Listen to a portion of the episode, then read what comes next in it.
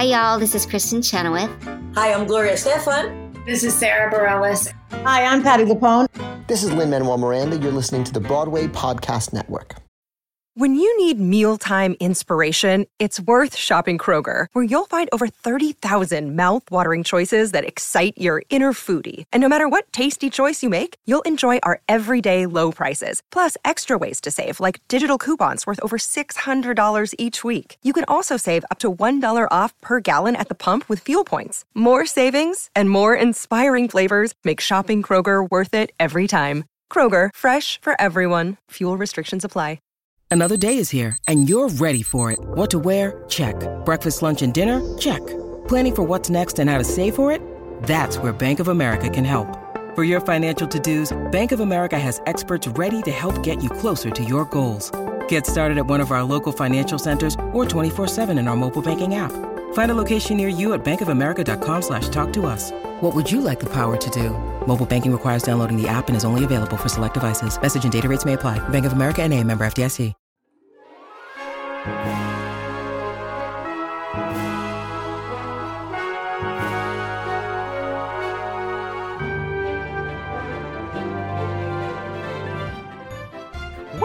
to E-Ticket to Broadway, where Broadway meets Main Street.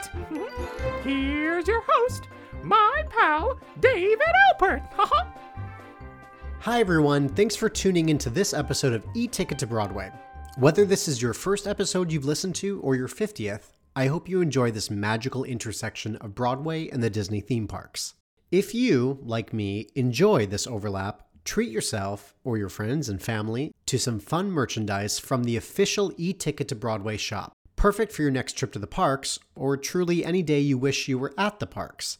From shirts and hats to prints and mugs, we've got you covered. Head to www.eticketpodcast.com to bring home the magic. Also on the website, you can learn how you can become a VIP listener of eTicket to Broadway by becoming a Patreon. There are five different levels of giving with fun perks at each level, all to support the podcast and Gilanas Fund, an organization created in 2007 shortly after my older sister Gilana passed away. And this fund honors her legacy by helping organizations across the country whose missions align with the fund's core values inclusion, justice, and acceptance. Before this episode begins, I wanted to introduce the e-ticket community to another great Disney podcast the D23 Inside Disney podcast, and I'm joined by one of the amazing hosts, Jeffrey Epstein from D23. Welcome to E-Ticket to Broadway, Disney legend, if I may say so myself. Hello, Jeffrey. Let's get this started with one of my favorite questions. Who is your favorite Disney character? I think Heihei, obviously. Heihei is my spirit animal. Um, yeah, I, it, it is rare. First of all, thank you, the Disney legend. I, I one day aspire to that. I, Yeah. I am very lucky to do publicity for the Disney Legends program, um, but uh, not yet, not yet. One, maybe one day. Um, but hey, hey, yes, because there's not a character who makes me laugh as much as hey, hey, and I think uh, laughter is a wonderful commodity in this world, and it's uh, very important. I agree completely. We have similar tastes in our Disney characters. Mine is dopey, kind of similar. Yeah. Do you feel like when people when you tell that to people, do they say like, "Do you relate to Heihei," or you just like them? most people I think who know me, they go, "Oh, I see that," and and I, that's where it pretty much ends. And because I was like, when when I say dopey, and they say, "Oh, do you do you have something in common with dopey?" And I was like, we couldn't be more different, and that's why I love him so much. oh, well, I mean, I did just eat a rock yesterday, but other than that, Oh, no yeah, similarities to Heihei at all. that's fair. So before we talk more about the um, D23 Inside Disney podcast, I want to go back to how Disney specifically influenced you from such a young age. And there's a beautiful article about your first trip to Walt Disney World online, from the excitement building up to it, and going and seeing, you know, performances of both the Kids in the Kingdom and the Hoop-Dee-Doo Revue, along with just being at a Disney theme park. I've shared on eTicket how, for many of us who felt like an outsider as a kid, found the Disney parks to be such a safe haven. Why do you Mhm. think that is? I think that there are a lot of reasons. Um, I think partially it is the incredible storytelling, the fantasy element, um, that uh, the escapism that Disney offered me as a kid who was bullied. Um, it, it was just uh, magical. Obviously, not to not to overuse that word, but I think it's appropriate here. Um, and when I went to Disney World for that first time, um, as a, a bullied kid, and everyone was just so nice to me. Every it, and that that makes a huge impact on a kid particularly a, a, a, kid like me i should say i don't want to speak for every kid um, but someone like me who was bullied it felt really um, validating and suddenly i was seen in, in, a way that i hadn't been and i always like to preface it saying that my parents are the most amazing supportive parents ever and, and nothing it, it's just i think there's only so much it, a parent can do to protect a kid. Um, so uh, that was amazing and i and i felt welcomed and i think there's a whole elevated sense of uh, your senses are elevated um, the colors are brighter the smells are sweeter that is my experience at a disney park and and that made me feel like i want to live here forever um, and so of course years later when disney vacation club opened at the contemporary my favorite resort i was like all right i'm done here i go so now I can officially say I live at the Magic Kingdom. Which I think we all listening to this, I think we all agree with.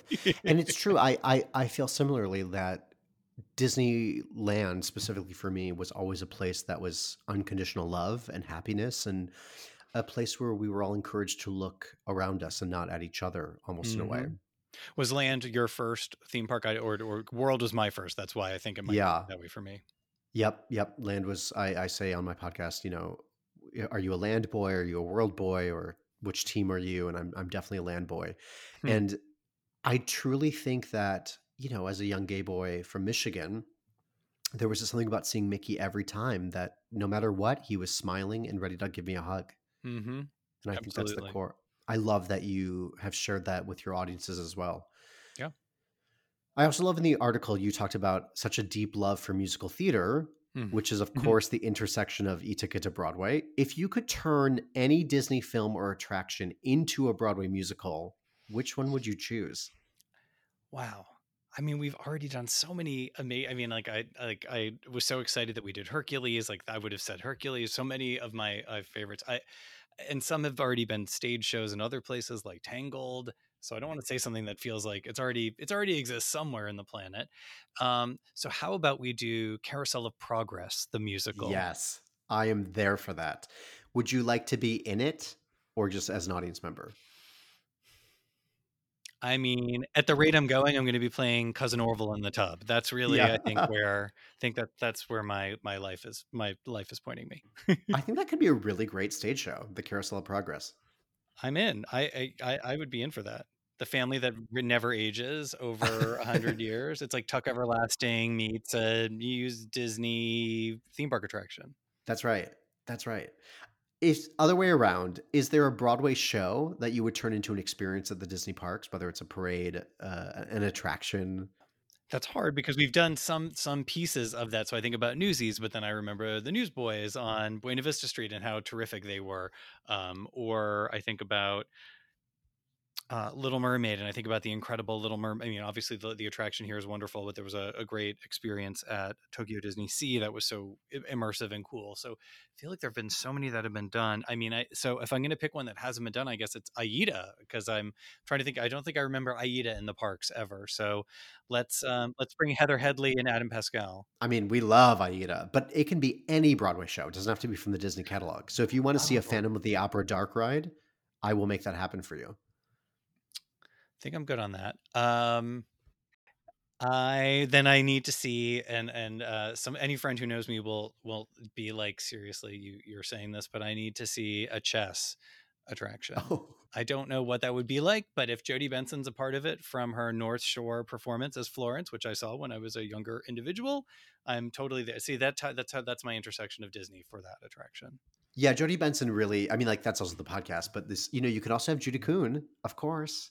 Oh, that's true. That. I didn't even think about that. Both of them. Suddenly, there's a Pocahontas audio animatronic, and you're like, "This doesn't seem right." But then you hear Pocahontas sing "Nobody's Side," and you're like, "This is right." Ooh, I mean, I feel like that is a song that Pocahontas could would would sing. I agree. See, this is e-ticket to Broadway at its core. Thank you, Jeffrey, for playing along. This is perfect. Of course, I love it. So, speaking of games, we're going to play one of my favorite games. This is Fast Pass Answers. So I'm going to put 30 seconds on the clock after I ask the first question for you to answer as many as you can. Are you ready? I'm ready. Okay. Name any Disney princess. Ariel. Favorite snack in the parks. Churro. Name a character from Cinderella. Cinderella. Favorite ride in Fantasyland. Peter Pan. Name any Disney on Broadway musical. Aida. Favorite Disney villain. Maleficent. True or false, you love Dole Whips. True. Name a song from The Lion King. Can you feel the love tonight? Favorite country in Epcot. Time. Ah. Ooh. Favorite country in Epcot? I mean, obviously that would have been a very hard one. I like all of them, but probably England because of the pub. It's so much fun. Fair. That was very exciting for me, Jeffrey. Thank you. Of course. You did so well. I was, did I answer more than normal? At less than normal? I don't know how fast people normally are. You did great. okay. Sometimes people really get caught up, but I appreciated your calm, quiet determination to answer well. well, I'm really glad that you asked about the Dole Whip because after I said churro, I immediately thought, why did you say churro? You should have said Dole Whip. I was just saying the first thing that came to my head, but um, yeah, because because Dole Whip is oh yeah. Is that your favorite? I guess if I had to pick one, yes, absolutely. It's so good. You know what? I recently went to Disneyland, and for the very first time in my life, I ordered a Dole Whip. that was your first Dole Whip? I know the first one I ever bought. I feel like I've tasted it maybe, but I was like, I'm going to do it, and I ate the whole thing. And you know what? Not a fan. It wasn't for me. Really? I like that it's a non it's a non dairy delight, which I very much appreciate, and my stomach appreciates even more. I know. But like, I love pineapple. I love Mm. custard and ice cream, but combined. So I, you know, I have to go back to my Mickey Mouse ice cream sandwich. Okay. Well, It I might mean, break you- your you- teeth. It's so good. They're very frozen sometimes. They're very frozen, just like Elsa and Anna. Oh, nice transition. I know. there. Thank you. Thank you. So, Jeffrey, for all of the e ticket to Broadway listeners, can you tell us a little bit about the D23 Inside Disney podcast? Sure. I never thought you'd ask. Um, yeah. so, uh, much like your podcast, Born Out of a Love for Broadway and Disney, um, we began a, the official Disney podcast called uh, D23 Inside Disney uh, just over two years ago. And the idea was to give Disney fans the latest Disney news in little bits, because we know if you're a Disney fan, the odds are good that you probably know a lot of the news. But we want to make sure that, you know, just in case there was one thing you hadn't heard, you can then find it more on the Parks blog or on D23 or uh, and on uh, ABC or ESPN. Um, but then it was always about let's find some really fun, interesting people, either from uh, within the company or people who are working as creative talent with the company to go in and, and chat with. And so over the last 100 plus episodes, we've just had some of the most fun, amazing guests from all the different worlds of Disney, uh, stretching out to even Hulu and ESPN. Um, and that's just it's just been so much fun so i, I am one of the co-hosts i represent d23 obviously and then i've got the fabulous sherry henry um, who represents oh my disney and the fantastic toni morrison from good morning america and the three of us form a a, a somewhat perfectly imperfect trifecta um, for these. And they're they're just terrific great people and we've got a fantastic producer named bruce and a great editor named paul. Um, so it's a great team that all works together every week. Um, and and the fun thing is that because of course we're all Disney fans, we we skip a lot of the like questions that we assume everyone already knows the answers to. So it's like let's let's get in there. Let's go for a deep dive. What's something you didn't know? What's a funny story? And that's what's so fun about interviewing so many of the the guests who you've had, uh, people like uh, Josh Strickland, uh, Heidi Blickenstaff, and of course the upcoming fabulous Kara Lindsay. Um, they're I, I I've gotten to know them personally, but I also have gotten to know them professionally, and so we just sort of dive right in, and it's so much fun. I mean, they're they're it's just great. But then we also get to talk to really cool people who work for the company and Imagineers or uh, people who have fascinating jobs that we maybe don't necessarily think about um, every day. That was a really long answer. I'm sorry. No, it's perfect. I always love that the people that work for Disney that truly love it, it makes a difference. So thank you for doing that. Of course, it's it's funny because when I you know when, when we started and I used to many years ago host uh, a video podcast called Disney Geek for D23, and when we started those, people were like, of course, you say you like everything. You work for the company, and I'm like, no, no, no. If uh, trust me, the, I am on the the bandwagon. I love all of this stuff, and what's nice is that I've gotten to know enough people now. They're like, "Oh, you really do like all of this stuff." When you say something's amazing, which is a word I'm sure I overuse on the podcast, you really do think it's amazing, and it's true because I do. I'm I'm I'm. It, it's great to be able to talk about this stuff because I am a huge fan. That's great. I like to ask everyone, what's the first thing you want to do the next time you go to a Disney theme park?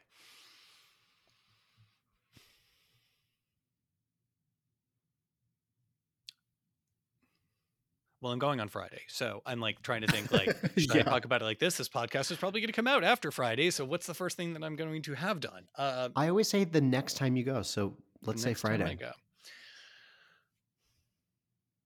I'm going to go on Haunted Mansion holiday.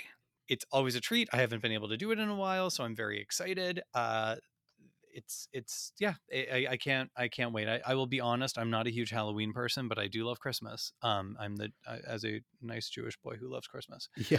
Um but uh but uh, so so very excited for haunted mansion holiday to return. i mean now i must ask the question. So you view nightmare before christmas as a christmas movie not halloween? I choose to view it that way because mm-hmm. otherwise then it would have to admit I have some love for Halloween, which I am just not a Halloween person.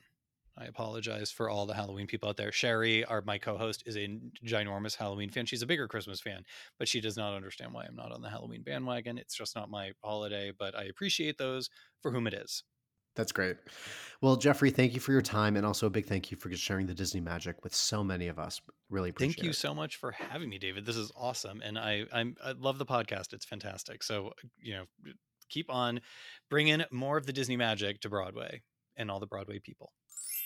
You'll hear about this a bit later, but our episode's guest is actually friends with Jeffrey. This incredible Disney fan has been seen on Broadway in Wicked, Beautiful, and of course originated the role of Katherine Plumber in Newsies. This is what you've been waiting for. Here is Kara Lindsay.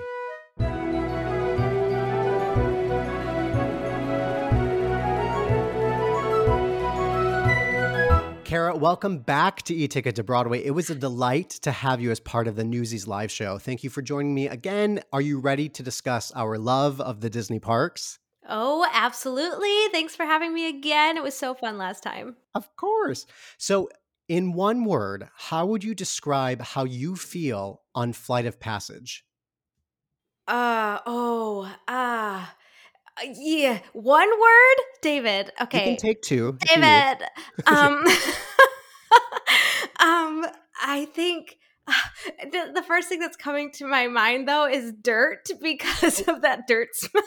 but it's not. It's not dirty. It's like euphoric. It feels like freedom.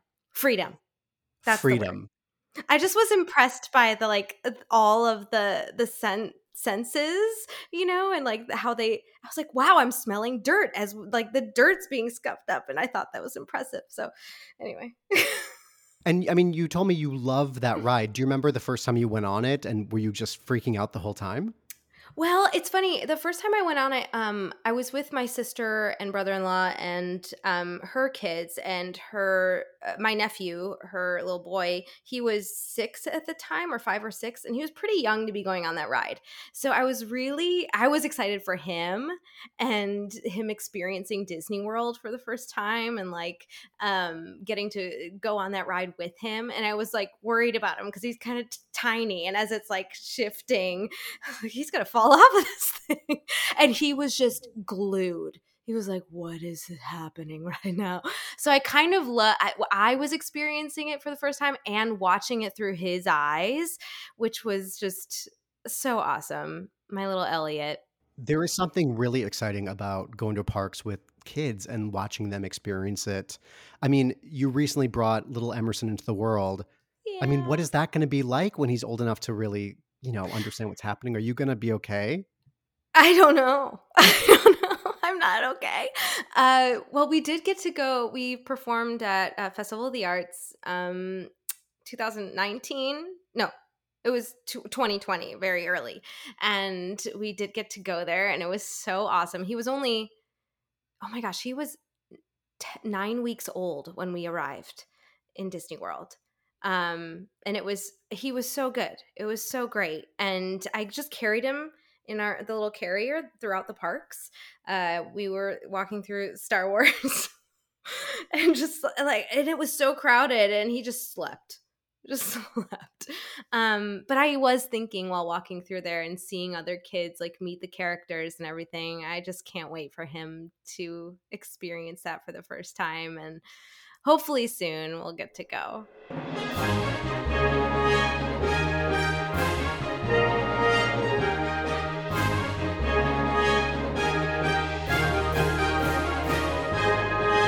So, speaking of going at a young age, do you remember the first time that you went to a Disney park? You know, I it's funny. Um, when you sent me that email, I was like thinking about it, and I don't remember like. I think we drove down. I think we drove from Rochester, New York, down to Florida, and we had like um, a little trailer, and um, we we did like we camped out at uh I don't know in some park like trailer park by Disney World. Um and I remember Toontown and like going to Minnie Mouse's house and like going through all those uh, magical houses.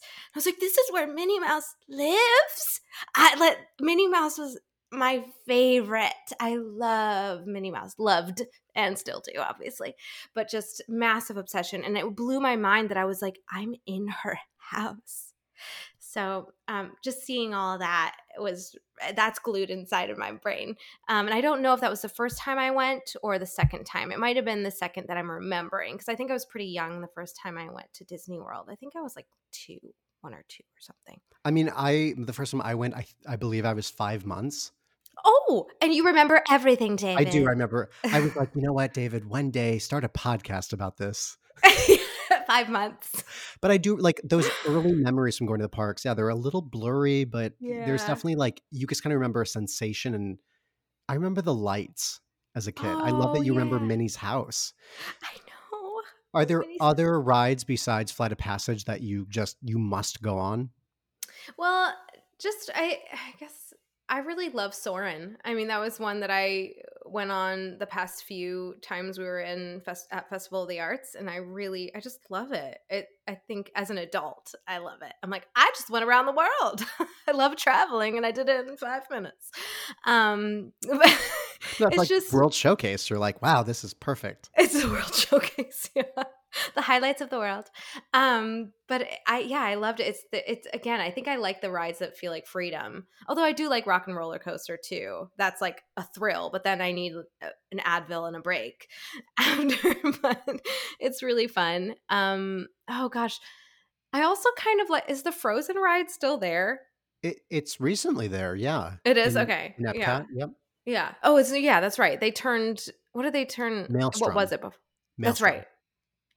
Yeah, I do. I kind of liked that one. The original version.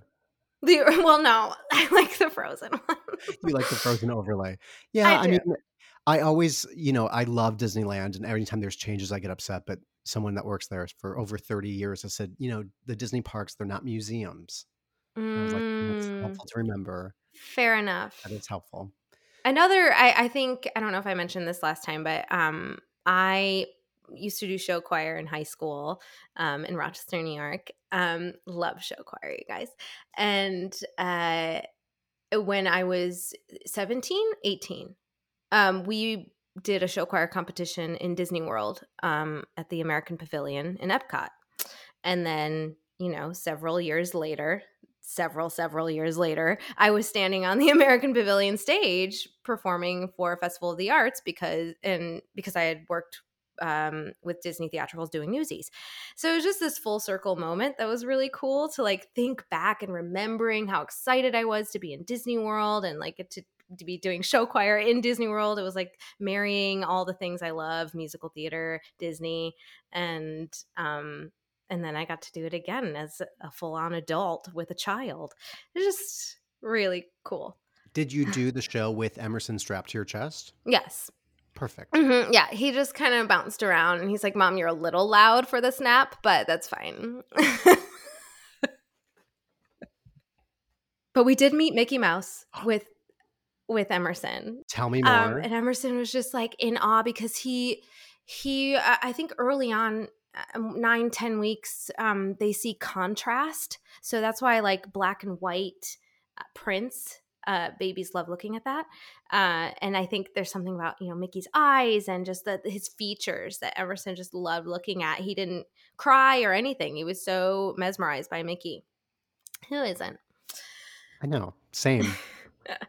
right you had the same reaction Always. yeah I also love I've said this on the podcast that when we go to a Disney park to to get a photo taken with Mickey, we will always say, "Let's go meet Mickey."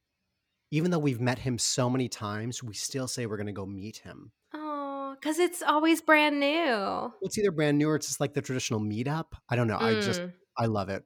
I Do you remember when they had? Oh, sorry, I keep cutting you off, Dave. No, no, no. This is you. No, it's you. Uh, I uh, didn't they have a Mickey Mouse was talking like they had It- he Mouse. did briefly. I mean, he always talks in my heart. But yes, for a few for a few brief moments at Walt Disney World, Mickey's mouth did move. Um, it's no why did that longer. change. You know, I think if it's not broke, don't fix it. It's true. Maybe his mouth couldn't keep up. You know. Yeah.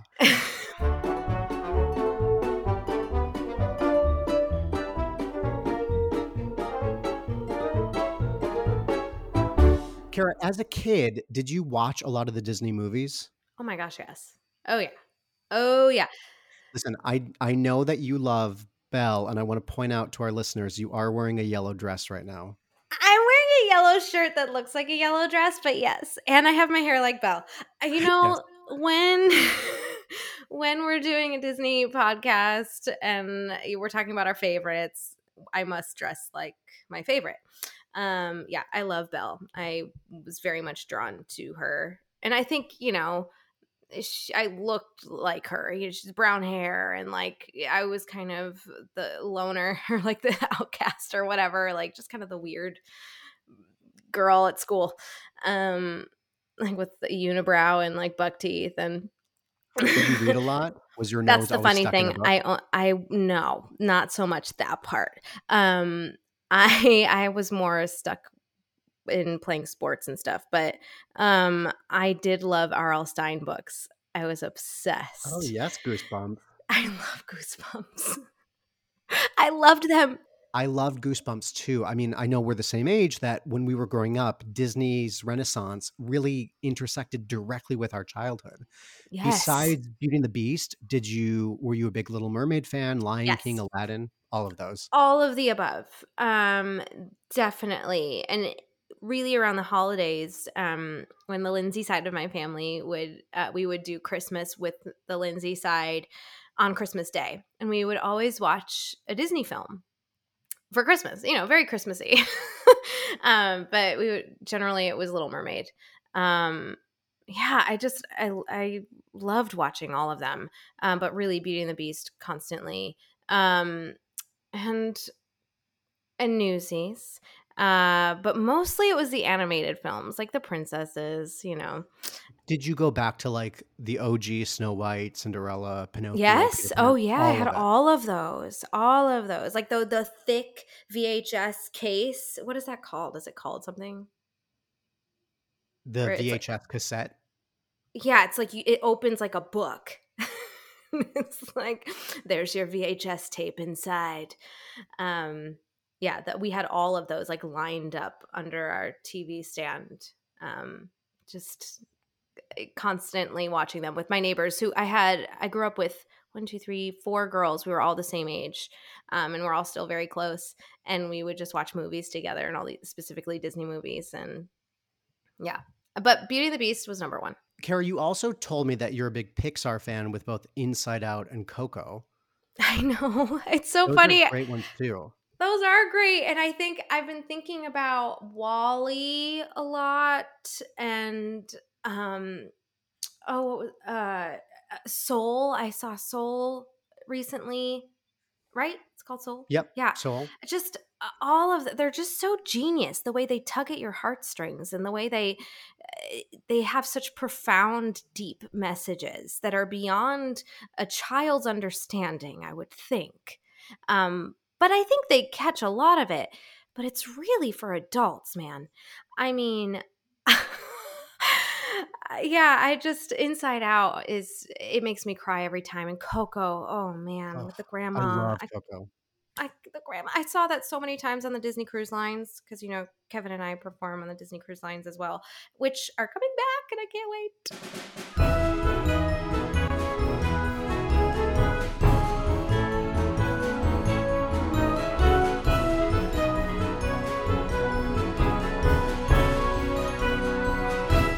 Clearly, for fans of Disney and Broadway, you're a big, big star as you started Newsies on Broadway. You just mentioned that you had seen Newsies as a kid. Did you dance around your living room like me and probably so many to all of those songs?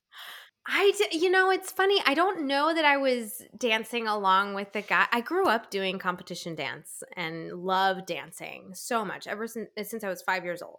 Um, but really, I think I would watch ballet dancers, and I loved watching um, uh, figure skating, which is not really dance. I guess it's dancing on ice. But yeah, uh, but I loved watching that.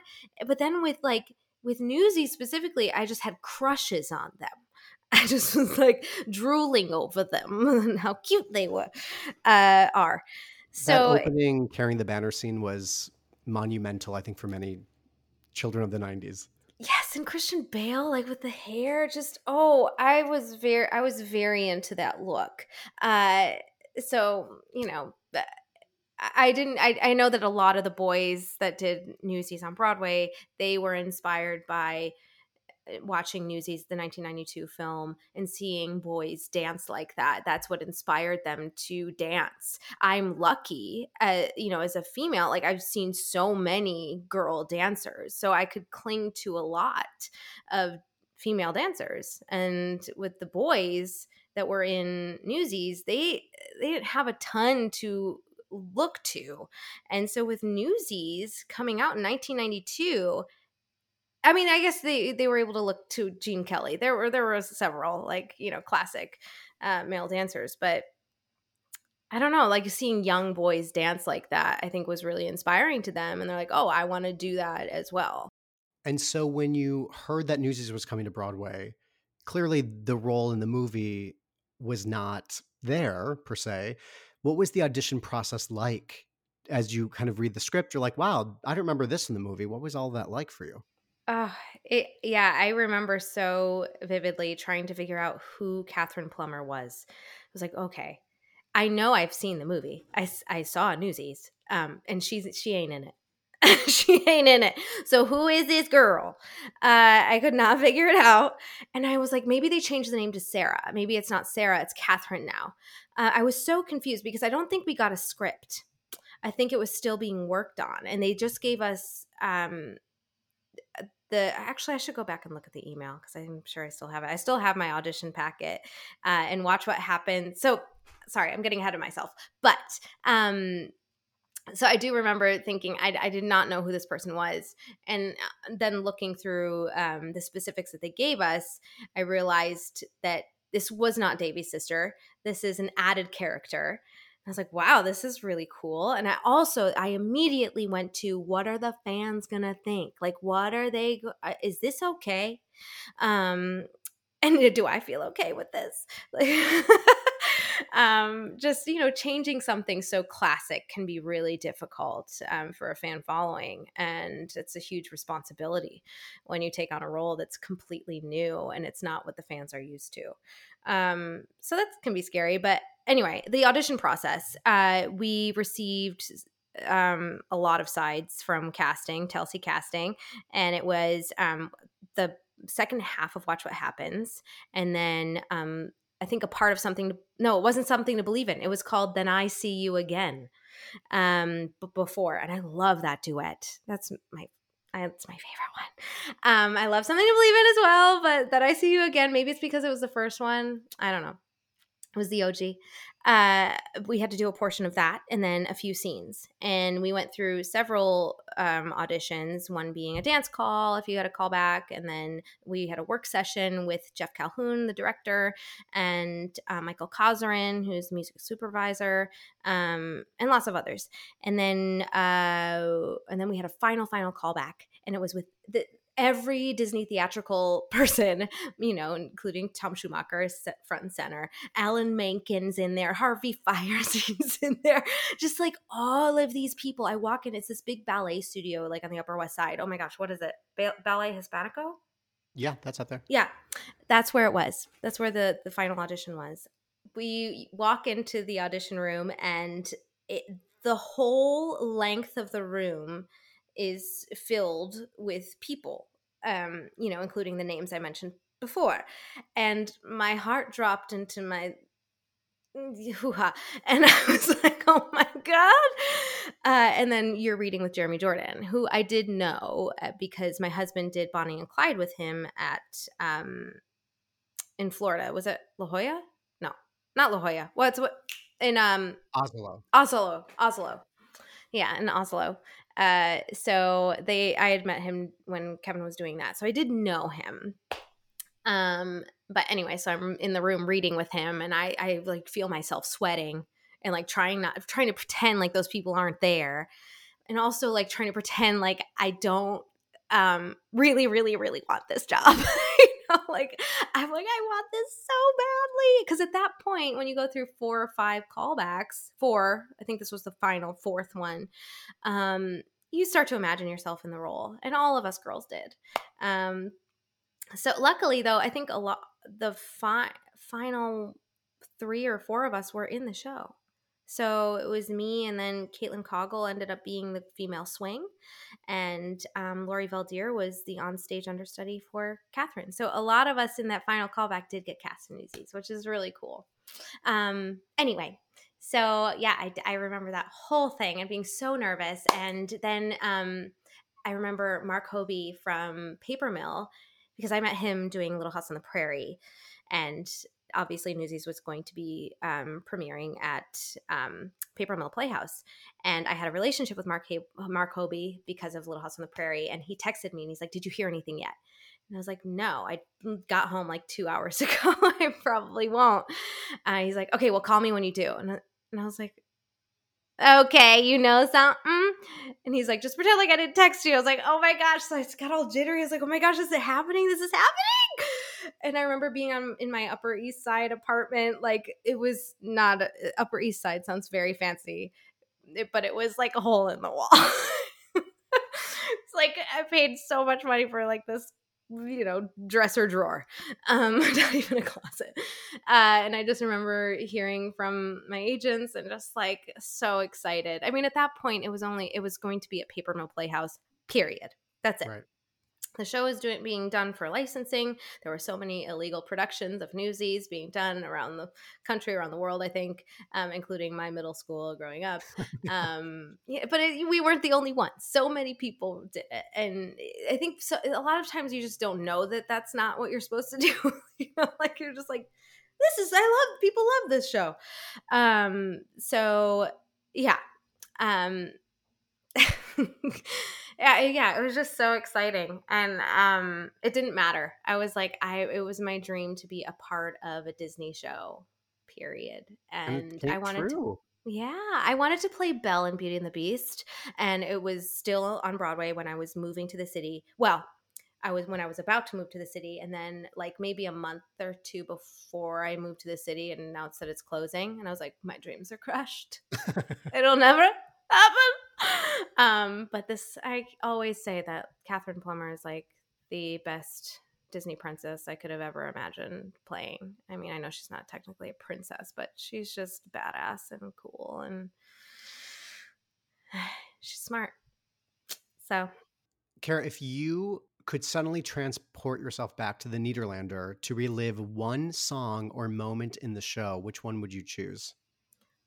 That's so, you know, whenever these questions are like one thing, I know, I, have I know. a very hard time with that okay, day. You can, but you can choose two.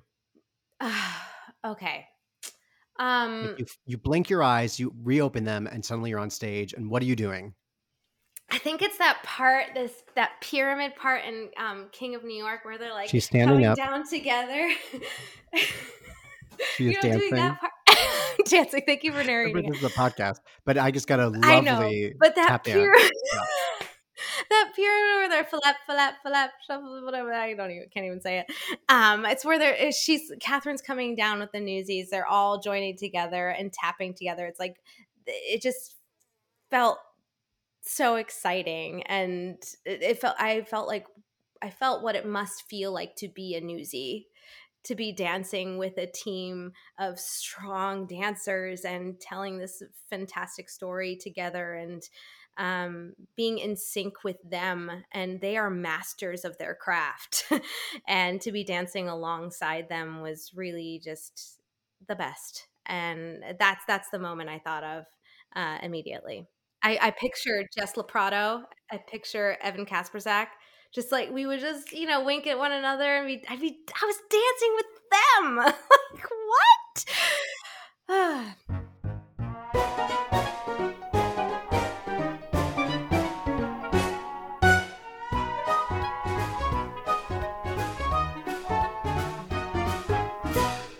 Who would you most like to go to Walt Disney World with? Glinda, Katherine, or Cynthia Weil? Oh, I don't know about Glinda because she'd make it all about herself, you know. Yes. Um, Katherine would know everything about the parks because she would have investigated. So she'd probably take me on like secret passageways. Um, and then Cynthia Weil would just be hilarious. Like she would just like make fun of people.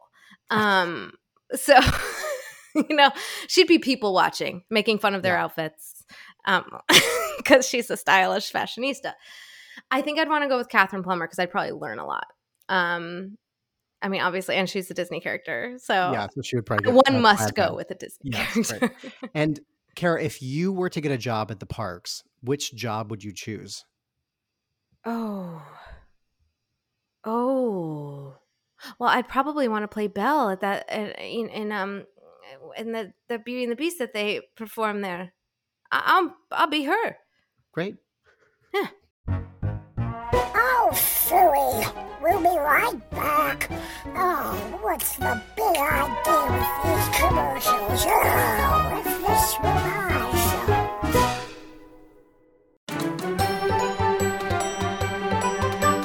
It's time for Fast Pass Answers.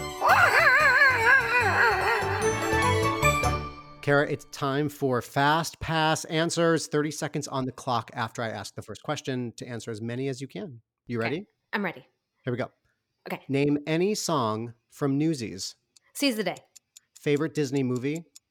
Uh, a Beauty and the Beast. Name a ride in Fantasyland. Ah. that's that's the, the sound I make when I'm on the ride. Say the teacups. The teacups. What else is in Fantasyland though? Uh, a lot. Uh, name a character in Wicked. Glinda. Favorite snack in the parks. Uh, oh, Mickey Mouse. The Mickey bars. True or false? You watch what happens. It's true. Time. I mean, that was really exciting. you watch what happens. You watch what happens.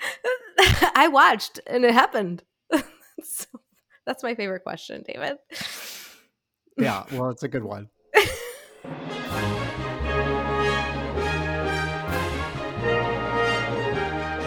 Put on your thinking ears. It's trivia time. Oh boy. It is trivia time. Kara, you love Belle from Beauty and the Beast, a movie so many of us enjoyed as a child when it was theatrically released and continue to love to this very day. Mm-hmm. Before opening at Tokyo Disneyland last year, Enchanted Tale of Beauty and the Beast, an incredible trackless attraction that brings guests into the Beast Castle to meet all of the wonderful characters, was supposed to open at a different Disney park in the mid 90s as an experience similar to the Tiki Room. In which Disney park was this attraction supposed to open? Disney World? I don't know. It's not Disney World. I'm going to give you a hint. It's actually where Beauty and the Beast is based. Oh, in in in, in the Paris. Yes, Disneyland Paris. Oh, awesome! It would have been so interesting as kind of a tiki room experience, but I think it's awesome. I mean, oh like gosh, I've watched yes. the videos in Tokyo Disneyland where it is open. It looks so cool. That's so cool.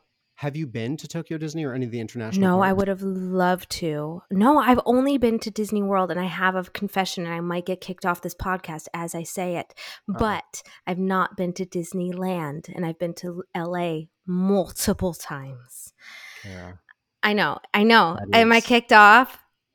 Well, I'm People are going to stop the podcast, am- right? No, because listen, I'm such a fierce land boy, and Really? I've been to World twice, but I think for many people they are thrilled that this is purely someone that's only been to Walt Disney World. Oh yeah, I've only been to Walt Disney World and many many times, but um yeah, not Disneyland yet. And I guess because I heard it was smaller, I was like, well, Oh, I don't no. want to go Okay. there. That's it. Now you're kicked off. Now you're kicked off. That is the original Walt's Park. I know, and I should go. I need to go. I'm going to go back. Go Yeah. to Disneyland. You mark my words. I'm going.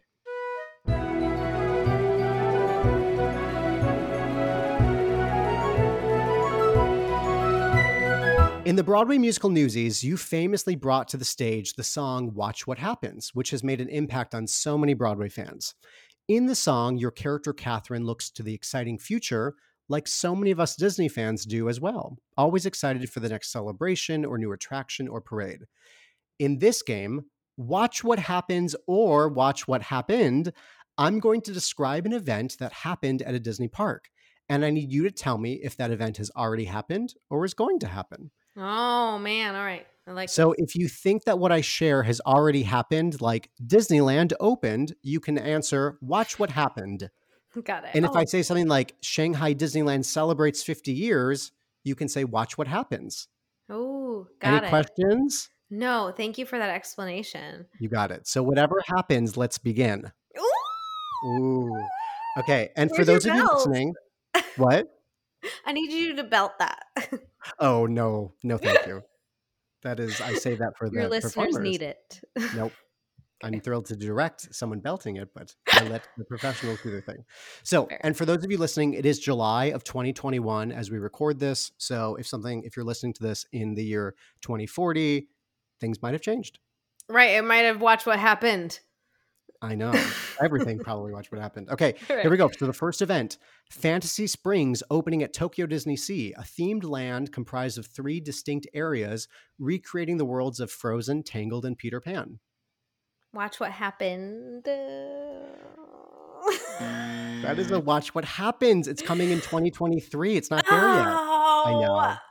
Darn okay. it. I'm sorry. I'm out of the loop. It's okay. You're it's okay. Here comes number 2 for watch what happens or watch what happened. The Matterhorn, the very first tubular steel coaster in the world, begins operation at Disneyland. Watch what happened. That is right. In Yes! 1959. Oh, wow. That's like so time long ago. No, now that you haven't been to Disneyland, I can't wait to take you on the Matterhorn, the very first tubular steel coaster. Okay, number three, Okay. Avengers Campus opens at Disney California Adventure, bringing the characters of Marvel to the parks. Oh, man. Watch what happened. It did. You are right because it opened on June 4th, 2021. So it That's right. opened. I was like, did this just happen? I knew it was happening. And that's tricky because there's other ones across the world that are going to open that have. So you answered correctly. Well Oh, done. man. It did just happen. Okay, number four, the world's most magical celebration, Walt Disney World celebrates its 50th anniversary. Uh, watch what happened. No. Wait. What would be your other choice? Watch what happens. Yes, that's right. Because it's happening this year on October 1st, Oh! 2021. Okay, uh, that's what was getting ready reading for it. Yep. Great. Oh my gosh, that's so Hey. exciting. Wait, when? October 1st, it kicks off 2021. 50 years. this is a V big deal. Yeah. Yeah. You know, Disneyland, the park that you've never been to, celebrated that in 2005. But Right. that's okay. Yeah. I okay. know. I, I know. I hadn't been to LA in 2005. Yeah. Okay. So Okay. the You're remember- judgment in your oh okay, David. I know, I know. It's hard. I love Disneyland, and I, as someone that loves the park so much, just to go to Walt's Park, yeah, I think you would really enjoy. No, absolutely. I definitely need to go. I got a tour of um the Disney offices when I was in LA. Not Disneyland, but the Disney offices. That is good. That's cool. My friend Jeffrey Epstein, like he he's a wealth of knowledge. He t- took us on a tour of the all of those offices and like how everything, the inner workings of Disney. And I was like, oh my god, like where they um where the employees get to see the films for the first time and like it's just it was so cool Number five, the Remy's Ratatouille Adventure attraction is open for guests in World Showcase at Epcot. Oh, oh, watch what happened.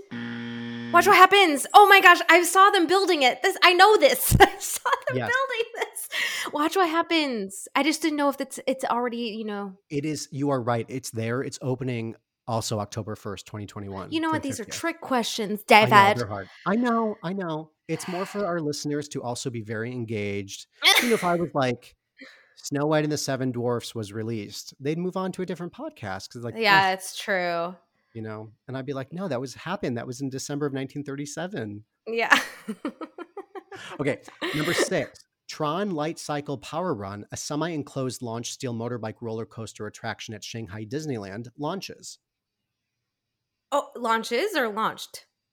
Well, everything Oh, is like, I see. for the game, Okay. but it's Uh oh, I see what you're saying. Watch what happened? yes, it opened on June 16th, 2016, and it is coming to Walt right. Disney World soon as well.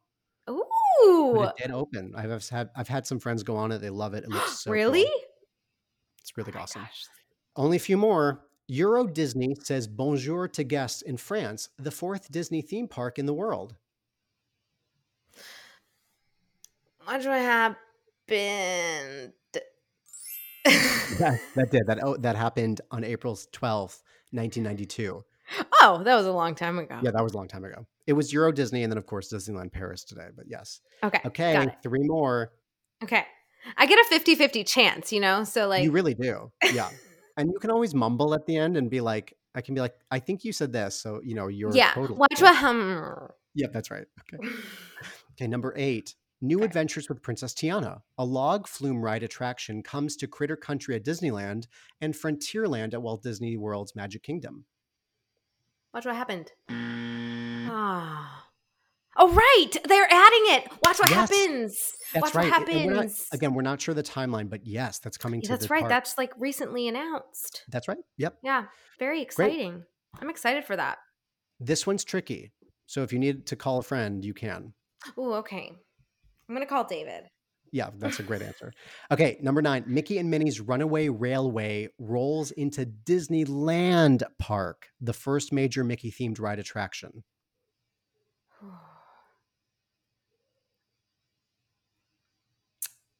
Watch what happened.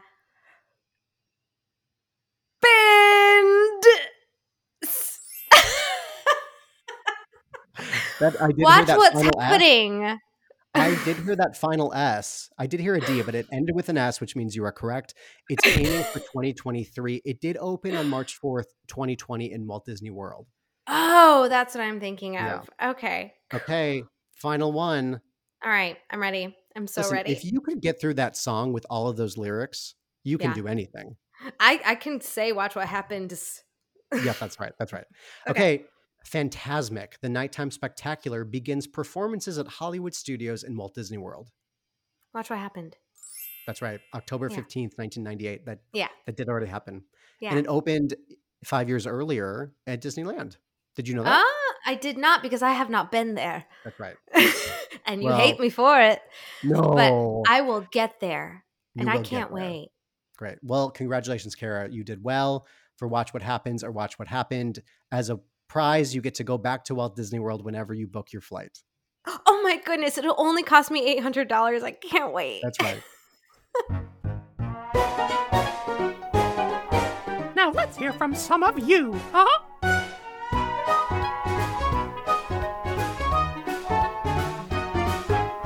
Carrie, put it on our Instagram account. Your fans are so excited to ask you about Disney. Here we go. Wesley asks, What Disney ride could you see yourself starring in a musical adaptation of?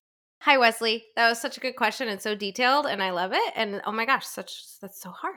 I think I would say Flight of Passage um because it's on my brain, but I'm sure I have more in there. Um I and I would play the banshee. So That's perfect. Great. I think I'd scream a lot. Yeah. Sarah asks, "Do you have a favorite memory from the Disney on Broadway concert series at Epcot?" Uh oh god, I I think there's something about performing outside that is really unique. We've been performing outside a bit more recently, but um there's uh, I, I just remember feeling the band behind me and they're incredible. Uh like their energy and the energy of the audience and also being with the elements being outside and feeling the breeze you just sort of feel like this rock star uh, and it just it was yeah it was just super exciting to just be performing outside and amongst all of these people that are excited to be on vacation and it, it wasn't you know your typical critical New York audience. People were just so excited to just hear Disney music and sing along with you. It felt like both of us were celebrating. Um, like uh, my husband and I performing, and then also like everybody that's watching. And there were these kids that would come in the front row every single night dressed as newsies, and it just filled my whole being. And they would sing every single lyric with me. Um, and so, like, if I thought I was going to forget something, I was like, I'm going to look at them. yeah, that's right. Tom wonders, did you base your Glinda off of any Disney princess? Oh, that's a good question. Uh no, but uh Oh gosh, what's the name of the character in Princess and the Frog? Um Tiana? No, the Oh, blonde. Blonde, yes. not Jen Tiana. Cody voiced her. Jen Jen Cody, yeah, that that character is like a lot like how when I see now like watching the movie after playing Glinda, I'm like, oh, that's a lot. Like that's how I envisioned Glinda to be, but I had not seen it yet. Um, really, who inspired me was Kendra Kassebaum. I think she's just remarkable, and I loved the humanity that she brought to Glinda, and the heart, and the quirk, and the, the awkwardness that she brought.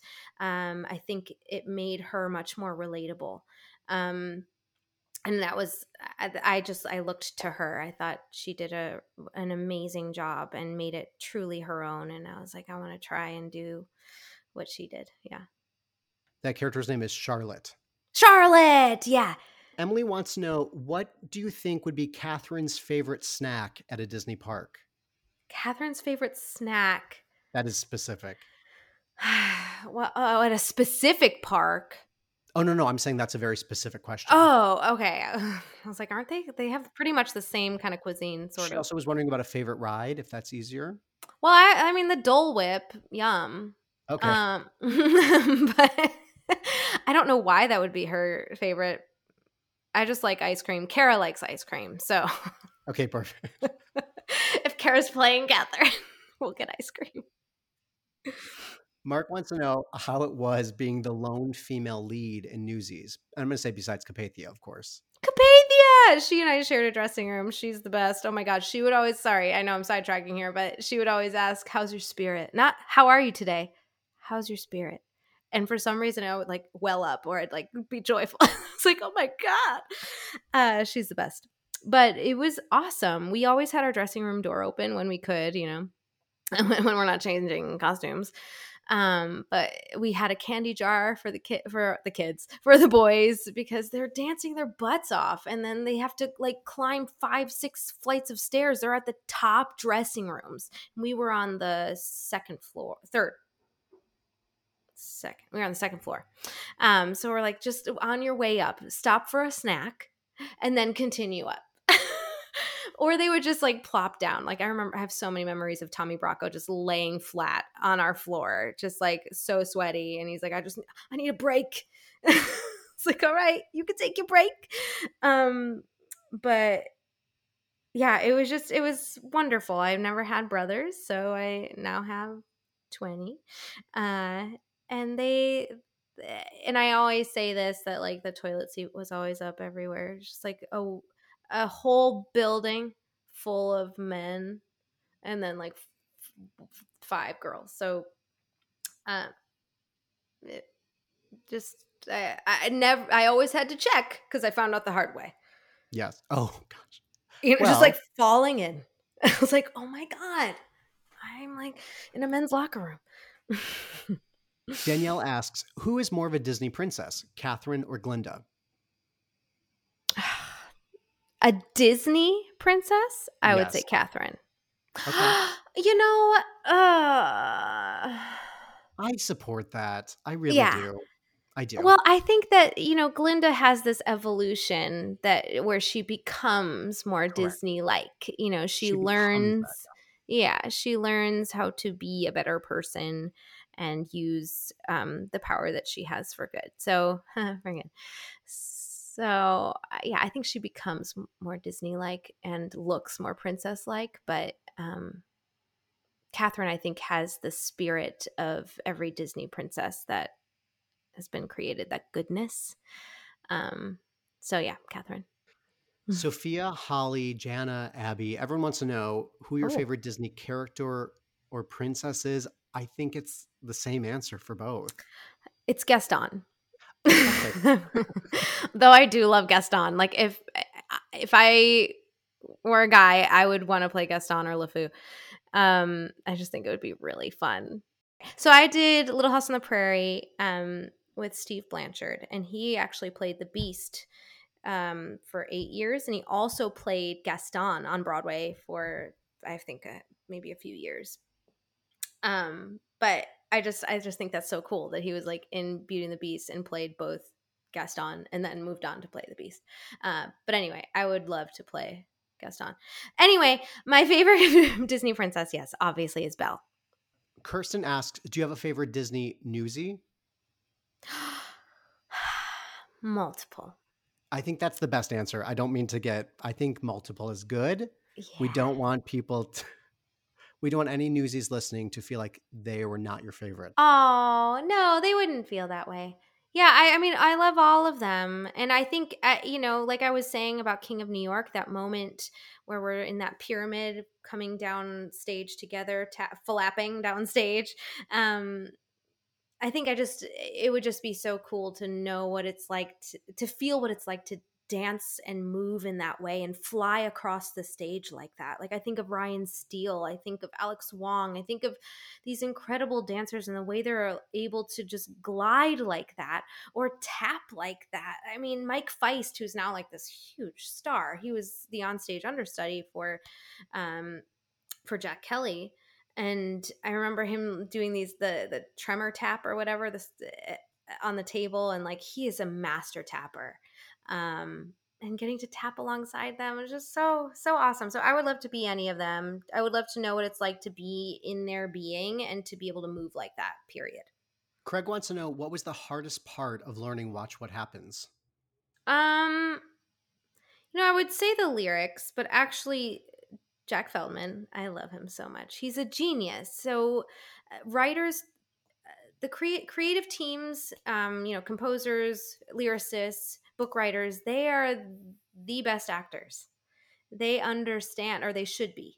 Um, they understand the inner workings of a character and what they would go through, um, and the layers of that. So he was so detailed in what because he's a writer himself, so he knows what writer's block is like he's probably like going through his own thoughts and he's like oh i'm gonna write that down um and trying to write something and so it actually he made it easy for me because it was my your natural train of thought and and how you would get distracted when you're trying to focus like he it just made sense to me the lyrics but i think the hardest part of watch what happens for me was breath support and trying not to get because it is such a heightened moment for her i was trying not to get ahead of myself. Like you still have to be able to sing the song at the end but also that like it doesn't have to be so singy. It's this patter song it's a song but like trying to balance all of those things like the balance of it was the hard part i think. You know trying to be able to get through by the end and not be like and no voice. And i pushed everything up It's time for some tough choices. Let's play Tweedledee or Tweedledum. Kara, this is Tweedledee or Tweedledum. I'm going to give you two options. Let me know which one you prefer. Here we go. Tweedledee or Tweedledum. It's a Small World or The Jungle Cruise. Uh, it's a, s- mm, the Jungle Cruise. Okay, okay. Tweedledee or Tweedledum. Epcot or Animal Kingdom. Epcot. Okay. I I like them both. This isn't fair. Okay, I know. go. I know. Okay, ready? Mhm. Tweedledee or Tweedledum. Timon and Pumbaa or Mushu and Cricket. Wait, wait. Uh, Timon and Pumbaa. Great. I love. I they're great. They're classic. But from Mulan, Mushu and Cricket. Yeah, I, 'em. know. Okay, final one. Seize the day or carrying the banner. Seize the day. I love seize the day. I love it so much. I, especially when they they um they come down stages at that like quintet moment. Ugh. Just oh, but carrying the banner kind of has that with the nuns. I don't know. Speaking of belting, that mother in the movie, we love her. yeah, Iconic. Iconic. iconic. I know, and we're like, you can't cut that No. from this musical, and they did. Mm. They're like, we actually can.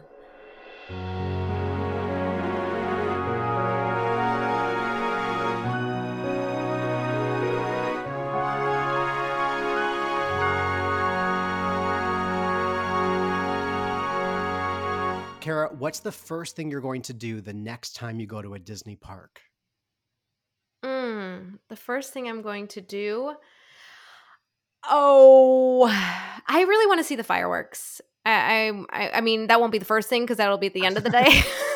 but, but that's that's what I want to see. I want to, you know, uh, be with everyone and watch the fireworks in Magic Kingdom at the end of the night. That is a perfect answer. Kara, thank you for joining me on eTicket once again, for sharing your love of Flight of Passage and Minnie Mouse and visiting her house, viewing and the Beast, The Little Mermaid, your time in Newsies, and of course, your love of the fireworks. You've been a perfect guest, so thank you. Oh, David, you're so David. Thank you. You're so sweet. Thanks for having me. It's delightful. I need to get to Disneyland and I can't wait. Yes. well, we will see you at the parks. Awesome.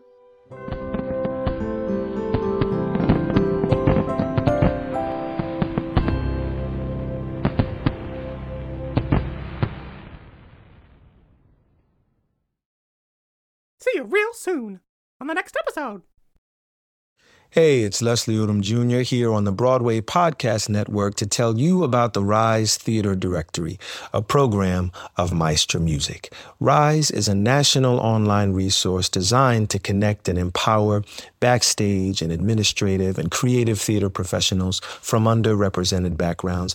If you work or aspire to work in the theater community, this can help you find your next project. And if you hire theater professionals, search the Rise Theater Directory to find your next team. Create your profile now and get more information by visiting risetheater.org. That's theater with an R E R I S E T H E A T R E dot org because only together we rise.